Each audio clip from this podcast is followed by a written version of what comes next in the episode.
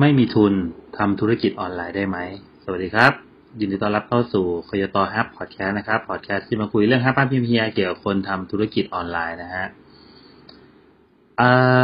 คำถามที่เจอบ่อยเนาะคำถามที่ผมเจอทางหลังไมค์หรือเจอทางอินบ็อกซ์แล้วก็ลูกศิษย์ลูกหามักจะเข้ามาถามกันเยอะนะครับคำถามหนึ่งเลยก็คือ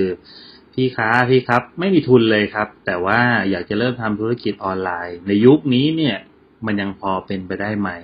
เนาะจริงๆคำถามเนี้ย ผมต้องถามกลับไปก่อนนะว่าคำว่าไม่มีทุนเนี่ย มันไม่มีทุนถึงระดับไหน ไม่มีทุนหลักล้าน ไม่มีทุนหลักแสนหรือว่าจริง ๆ ก็พอมีค่าน้ำค่าไฟ ค่าเน็ต ค่ารถ ค่าเดินทางอะไรอย่างนี้อยู่บ้างหรือเปล่าอะไรเงี้ย มันคงไม่ได้ถึงขนาดไม่มีทุนกินอยู่เลยเนาะคือ ผมตีความหมายว่าการไม่มีทุนในที่นี้คือไม่มีทุนสำหรับทำธุรกิจ แต่ว่าโดยชีวิตคุณก็สามารถดำเนินชีวิตไปแต่ละวันได้ใช่ไหมฮะไปทำงานกลับบ้านเดินห้างซื้อข้าวกลับบ้านอะไรเงี้ยก็ประมาณนี้เนาะแต่จะไม่ได้มีเงินก้อนที่ถึงขนาดว่าเพราะเราอาจจะติดภาพว่าเฮ้ยคนจะทำธุรกิจมันต้องไปกู้ธนาคารหรือเก็บเงินได้สักก้อนหนึ่งแล้วค่อยเริ่มทำธุรกิจหรือเปล่า เพราะฉะนั้นผมเบสตรงนี้นะว่าอ่าไม่มีทุนในที่นี้คือไม่มีทุนสำหรับทำธุรกิจเป็นจริงเป็นจัง แต่ว่าก็มีทุนในการดำเนินชีวิตตามปกติเนาะทีนี้ถามว่าทำธุรกิจออนไลน์ได้ไหม ก็ต้องถามอีกว่าต้องการทำไปถึงระดับไหนทำไปถึงระดับไหน คือผมต้องแยกก่อนว่าทุนในที่นี้เนี่ย มันมีอยู่ ที่คุณต้องรู้คือมันมีเรื่องของอ่าทุนเงินแล้วก็ทุนเวลาใช่ไหมครับ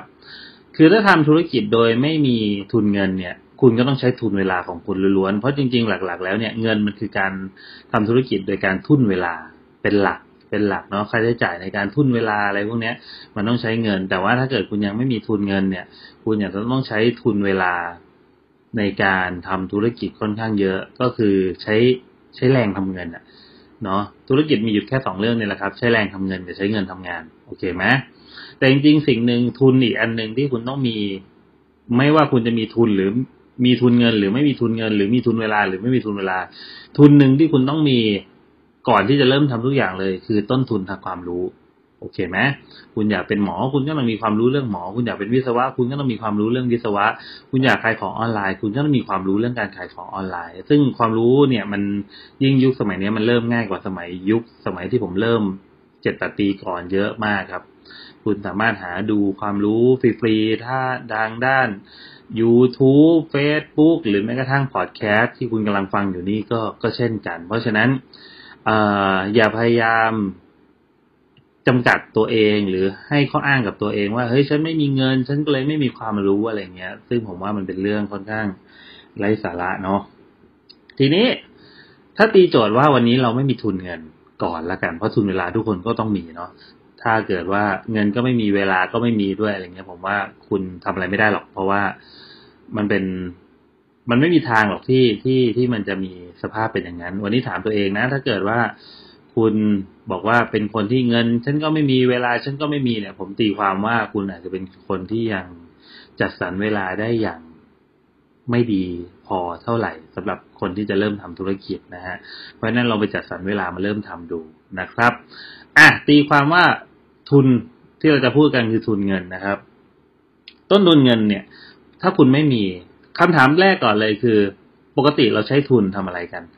ถ้าจะทำธุรกิจออนไลน์เนี่ย ถ้าต้องใช้เงินให้เงินไปก้อนหนึ่งส่วนใหญ่จะเอาเงินไปทำอะไรกัน ถ้าคุณมีเงินสักก้อนหนึ่งคุณจะเอาเงินลงทุนทำอะไรก็อาจจะเป็นการเช่าที่ใช่ไหมฮะ เช่าที่ถ้าเป็นออฟไลน์นะฮะแต่ถ้าเป็นออนไลน์มันก็ไม่ต้องมีทุนตรงนี้ ส่วนใหญ่ต้นทุนออนไลน์ที่เราใช้เงินกันก็คือส่วนใหญ่จะเป็นต้นทุนการสต็อกสินค้า การยิง ad test ad อะไรพวกนี้ การจ้างคน การจ้างทำคอนเทนต์ การจ้างถ่ายรูปอะไรพวกนี้ จริง ๆ หลัก ๆ ธุรกิจออนไลน์ก็มีเท่านี้ ใช่ไหมครับทีนี้ถ้าเกิดคุณไม่มีทุนงั้นคิดกลับกัน แล้วถ้าไม่มีทุนอะ ก็แปลว่าไม่ต้องสต็อกสินค้า จะเริ่มทำธุรกิจได้ไหมคำตอบก็ได้เหมือนกัน ใช่ไหมฮะถ้าไม่มีทุนสำหรับยิง ad ad เนี่ยมันคือการยิงทำทำสื่อของเราให้ไปถึงลูกค้าใช่ไหมครับ ทีนี้ถ้าเรามองกลับกันเฮ้ยแล้วฉันไม่มีทุนยิง ad ฉันสามารถทำให้ลูกค้าเห็นสินค้าหรือคอนเทนต์ของฉันได้ไหมคำตอบผมว่ามันก็น่าจะได้นะ มันก็มีอยู่หลายวิธีเหมือนกัน เดี๋ยวเราจะมาเล่าให้ฟังกันว่าวิธียังไงบ้าง จ้างคน อ่าแน่นอน อันนี้ถ้าเกิดว่ายังไม่มีทุนคุณจ้างคนไม่ได้คุณก็ต้องใช้เวลาใช้แรงของตัวเองเป็นหลักไปก่อน จ้างทำคอนเทนต์ ถ่ายรูปหรืออะไรพวกนี้ผมว่ายุคนี้คอนเทนต์ใช้เงินลงทุนน้อยนะ ถ้าเกิดคุณไปคิดว่าคุณต้องทำคอนเทนต์ให้มันเวอร์วังระดับออกทีวีได้เป็นแบบจ้างตัดต่ออะไรพวกนี้ตั้งแต่วันแรกเนี่ย คุณอาจจะเหนื่อยตั้งแต่ตอนที่คิดแล้วล่ะ เพราะฉะนั้นแรก ๆ เนี่ย มันอาจจะต้องเป็นคอนเทนต์ที่มันไม่ต้องใช้เงินลงทุนสูง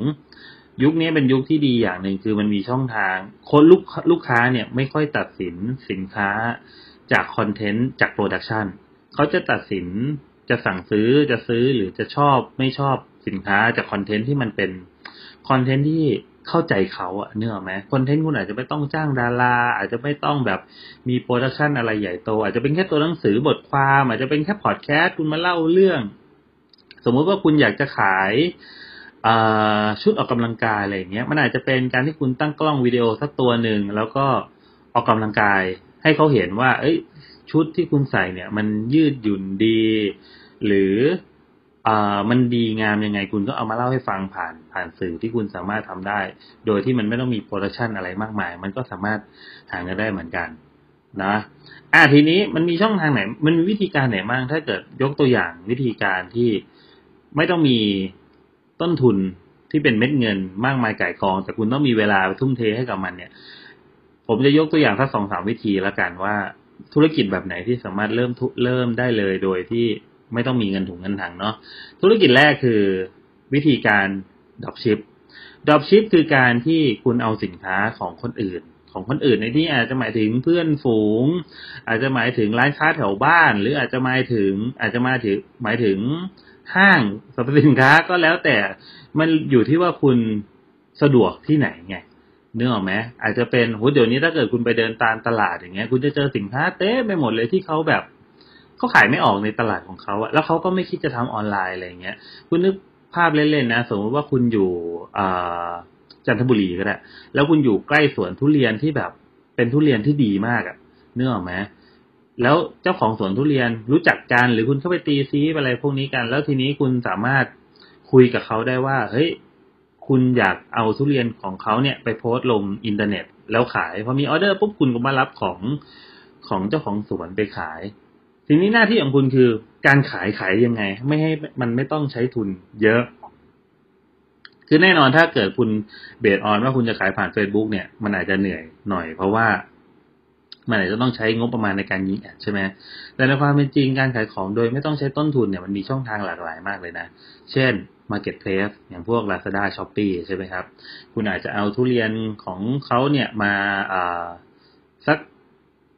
ไม่กี่โลแล้วก็เอามาแพ็กเกจใหม่ เอามาทำเป็นแพ็กเกจเป็นถุงสวยๆ เป็นซีลสวยๆ แล้วก็เขียนสรรพคุณลงไปว่าทุเรียนอันนี้พูมันหอมอย่างนี้มันเป็นทุเรียนคัดพิเศษออร์แกนิกเลยอะไรแล้ว แต่ แล้วก็ไปขายใน Lazada เอาไปขายใน Marketplace หรือแม้กระทั่งเอาไปขายตามกลุ่ม Facebook ก็ได้ แล้วพอมีออเดอร์ก็เริ่มไปรับของลุงแล้วก็ส่งไปสนีรับเงินลูกค้ามาก่อน แล้วก็ไปหยิบ ทุเรียนมาส่ง มันไม่จำเป็นต้องเป็นสินค้าเกษตรก็ได้ครับ มันอาจจะเป็นเสื้อผ้าเด็กที่อยู่ตามตลาดนัด คุณก็เอามาถ่ายรูปให้มันสวยๆ เอามาห่อใหม่ เอามา repackage ใหม่ เอามารีวิวให้มันดูดีใน YouTube พอมีออเดอร์คุณก็เดินไปรับมาจากร้านค้าใกล้บ้านคุณ ผมจะบอกงี้ว่า การที่คุณจะ drop ของจากคือโลกใบโลกใบนี้มันมีวิ มันเป็นยุคของการยังไงคุณไม่ได้โรงงานผลิตเองผม based on แล้วคุณไม่ใช่โรงงานผลิตเองเนี่ยยังไงคุณก็ต้องเอาของมาจากที่ใดที่หนึ่งอยู่แล้วเนอะไหมการเอาของจากจีนมาขายในไทยก็ไม่ได้ต่างจากการเอาของจากมาบุญครองมาขายที่พารากอน ไม่ได้ต่างจากการเอาของตลาดนัดมาขายในลาซาด้าไม่ได้ต่างจากการเอาของ Shopee ไปขาย marketplace หรือ Facebook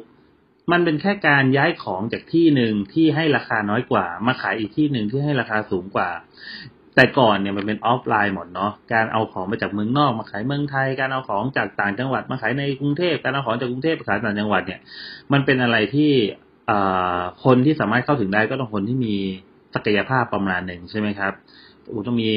โกดังเก็บของกูต้องมีรถขนส่งอะไรพวกนี้ยุคก่อนมันถึงคนที่คนที่ทำได้ก็ต้องก็เลยต้องมีทุน แต่จริงๆยุคนี้เนี่ยไมซ์เซ็ตแบบนี้มันต้องคุณต้อง เลิกคิด mindset แบบนี้ได้แล้ว เพราะจริงๆ ยุคนี้มันเป็นยุคที่ออนไลน์มันเท่าเทียมกันหมดใช่ไหมครับ ไม่ว่าจะเอาของจากจีน เอาของจากอินเดีย เอาของจากอเมริกามาขายในไทยเนี่ย มันไม่ได้มีความยากไปกว่าการเอาของจากเชียงใหม่มาขายกรุงเทพไม่ได้มีความยากไปกว่าการเอาของอุดรไปขายจันทบุรีเนื้อออกไหม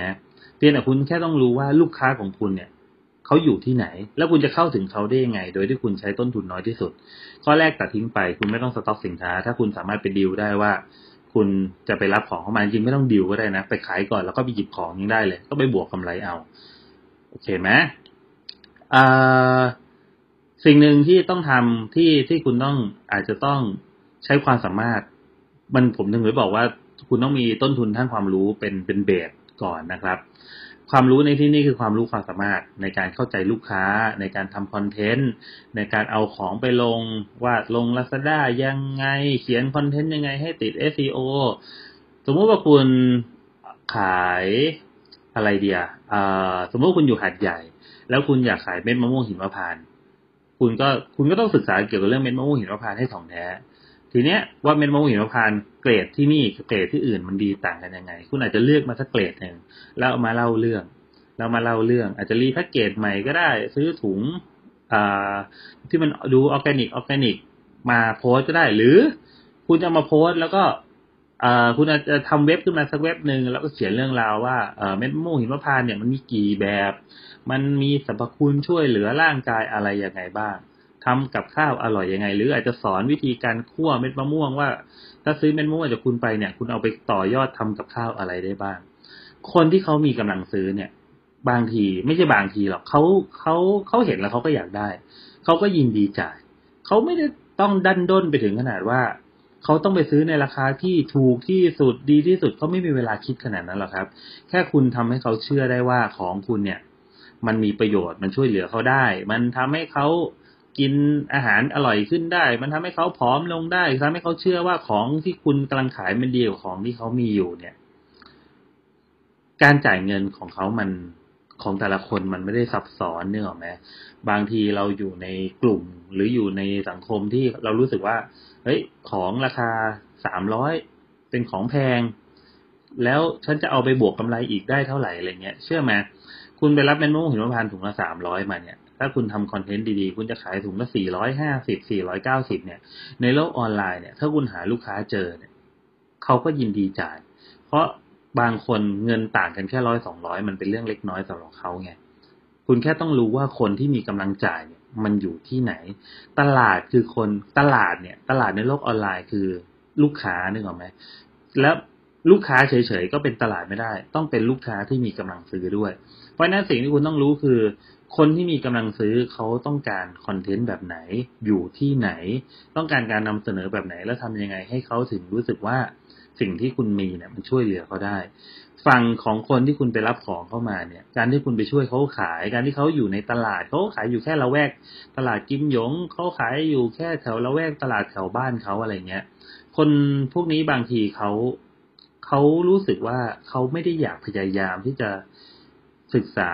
ทำออนไลน์อะไรเงี้ยเพราะเขาโตมากับการผลิตไงเขาผลิตสินค้าเองเขาอะไรพวกนี้เองเนี่ยคนพวกนี้เขาจะรู้สึกว่า เออฉันวางสินค้าตรงเนี้ยเดี๋ยวคนจะมาหาเขาเองเขาจะมีพ่อค้าคนกลางมารับของเขาไปอะไรเงี้ยเขาไม่เคยชินกับตลาดออนไลน์ เป็นหน้าที่ของเราที่ถ้าเกิดคุณมีความรู้เรื่องการตลาดออนไลน์แล้ว คุณก็เข้าไปหยิบของมาขาย มีรุ่นน้องผมคนหนึ่งหยิบของอีเกียหยิบของตามห้างตามอะไรพวกนี้ ก็มาบวกกำไรประมาณสิบยี่สิบเปอร์เซ็นขายในออนไลน์ ขายในตามพวก marketplace เดือนหนึ่งไม่ใช่เอาเป็นวันเลยก็ได้ วันหนึ่งขายได้ประมาณยี่สิบถึงสามสิบออเดอร์ ด้วยลาซาด้าล้วนๆ ด้วยลาซาด้ากับ Shopee เท่าที่คุณคิดเอาเล่นๆ เอาสักยี่สิบออเดอร์ตีต่ำยี่สิบออเดอร์กำไรชิ้นละสองร้อยบาท คุณก็ได้แล้วนะ วันละสี่พันวันละสี่พันเนี่ย เดือนหนึ่งก็แสนกว่าบาทแล้วนะ ต้นทุนที่ต้องใช้อย่างเดียวคือต้นทุนเวลาในการวิ่งไปเอาของในการเขียนคอนเทนต์ในการถ่ายรูปอาตีว่าเสียค่ารถถักนู่นถักนี่ผมอาตีให้ครึ่งหนึ่งเลย อย่างน้อยๆห้าหกหมื่นมันก็ต้องมีนี่ไงการเริ่มต้น นี่ไงถามว่าเริ่มต้นได้ไหมก็เริ่มต้นได้ แต่มันจะเริ่มต้นได้ประมาณหนึ่ง ทีนี้ถ้าคุณอยากจะโตกว่านี้ พอคุณเริ่มมีกำไร คุณก็อาจจะเอากำไรไปจ้างคนวิ่งเอาของ จ้างคนถ่ายรูป จ้างคนทำคอนเทนต์ให้มันดีขึ้น จ้างคนลงของ ทีนี้มันก็จะเริ่มเป็นโมเดลธุรกิจมากขึ้นพอเริ่มเป็นโมเดลธุรกิจมากขึ้นทีนี้คุณมีตังค์แล้วคุณก็เอาไปเริ่มจากการเริ่ม test ad โฆษณาได้ เริ่มขยาย เริ่มเปิดหน้าร้าน แล้วก็เติบโตจนมันเป็นธุรกิจที่มั่นคงได้ พอเห็นภาพไหม ทั้งหมดมันเป็นเรื่องของ mindset ว่าจริง ๆ แล้ว เรายังยึดติด mindset เดิมหรือเปล่าว่า เฮ้ย วันนี้ฉันไม่มีเงินฉันเลยทำธุรกิจไม่ได้ แต่คุณไม่เคยถามตัวเองเลยว่าแต่คุณไม่เคยถามตั้งโจทย์ใหม่ว่า แล้วถ้าไม่มีเงิน ฉันจะเริ่ม ต้นธุรกิจได้ยังไงทีนี้พอคุณรู้แล้วว่า เอ้ยจริง ๆ ไม่มีเงิน มันก็เริ่มได้นี่หว่า มันก็ไปเริ่มแบบโดยใช้ของของคนอื่น เวลาของคนอื่น ช่องทางของคนอื่นแพลตฟอร์มของคนอื่น แล้วทีนี้เมื่อตั้งหลักทุกอย่างพร้อม พอคุณมีรันธุรกิจ ผมว่าธุรกิจมันยากตอนเริ่ม ถ้าคุณเริ่มได้สุดท้ายมันจะไปต่อได้เอง แต่หลายคนติดอยู่แค่ตอนเริ่มนี่แหละ ติดอยู่แค่ตอนเริ่มว่าเอ้ยถ้ามันเริ่มไม่ได้ ฉันก็ต้องอยู่อย่างนี้ไปตลอดหรือเปล่าเนาะคิดว่าน่าจะพอเป็นไอเดียแบ่งปันที่น่าจะหลายหลายคนน่าจะเอาไป ใช้ตั้งหลักเริ่มต้นธุรกิจได้นะครับ เดี๋ยวคราวหน้าเราจะมาคุยเรื่องอะไรกันก็เดี๋ยวเจอกันใน EP หน้านะครับสำหรับวันนี้ EP นี้ก็จบเพียงเท่านี้ ขอบคุณครับ เจอกันใหม่ EP หน้า สวัสดีครับ